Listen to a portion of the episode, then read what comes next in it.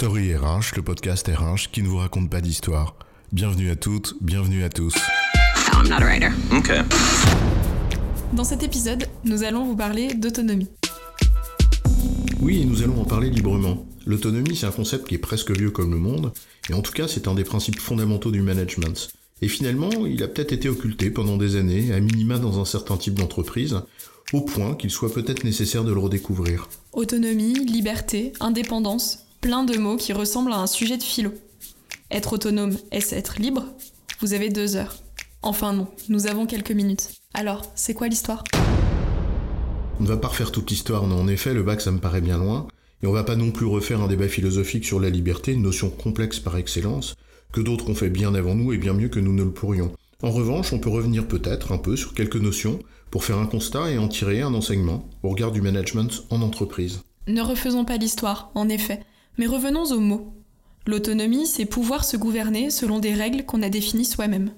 Auto, en grec, c'est soi-même, et nomi, ça vient de nomos, la règle.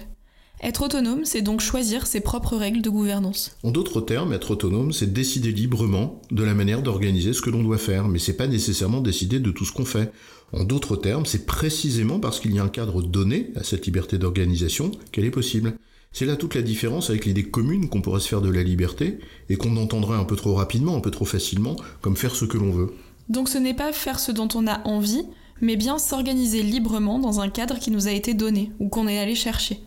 S'organiser librement dans un cadre déterminé pour finalement remplir le contrat qu'on doit remplir. C'est en cela que la notion d'autonomie est indissociable de celle de délégation. Cette délégation, c'est justement le cadre de liberté que le délégant donne au délégataire.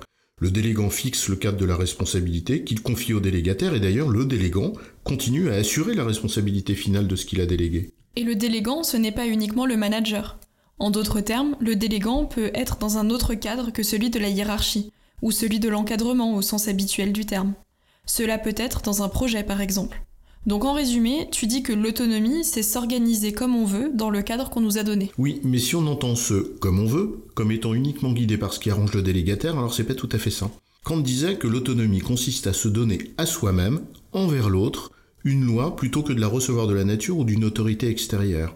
Ce qui guide les choix du délégataire, ce n'est donc pas son seul intérêt immédiat ou la solution de confort pour lui. Oui, en d'autres termes, on n'est pas autonome n'importe comment. On ne jouit pas de la liberté que l'on a dans un cadre donné en faisant n'importe quoi. Cette liberté, au fond, est guidée par des principes, en l'occurrence des valeurs partagées, et par le bien commun, c'est-à-dire le projet auquel on contribue. On en revient à coopérer, faire œuvre ensemble, mais c'est un autre sujet. Autonome, oui, mais en effet, pas tout seul, car l'entreprise, c'est un collectif, et ces principes que tu évoques, c'est ce qu'on peut appeler au fond une discipline, au sens du disciple, c'est-à-dire un ensemble de règles de conduite qui permet à une collectivité de bien fonctionner quand les personnes qui la constituent les respectent. Et ce respect, c'est bien une forme de responsabilité. Cela implique que n'est pas autonome qui veut, car il faut avoir les moyens de cette autonomie, notamment en termes de compétences par exemple. Exactement, et ça renvoie donc à la responsabilité du délégant. Et on en revient aux principes fondamentaux du management, délégation, autonomie, contrôle, confiance. Responsabilité, c'est répondre à. À la loi, bien sûr, et c'est ce qu'on appelle la responsabilité juridique, mais c'est aussi répondre aux autres. Et dans une entreprise, eh bien, on n'est pas seul. Alors, en quoi c'est différent de la liberté? La notion de liberté est tout aussi porteuse de cette idée de responsabilité, non?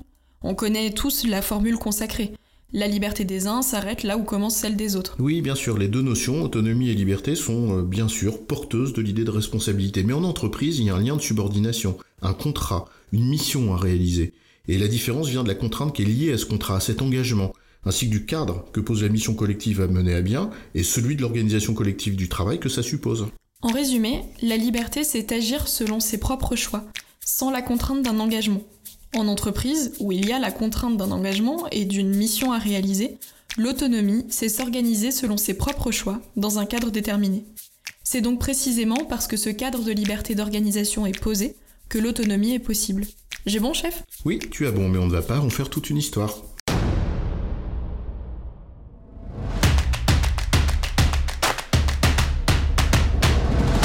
Story RH, le podcast RH qui ne vous raconte pas d'histoire. Retrouvez tous les épisodes sur storyrh.fr.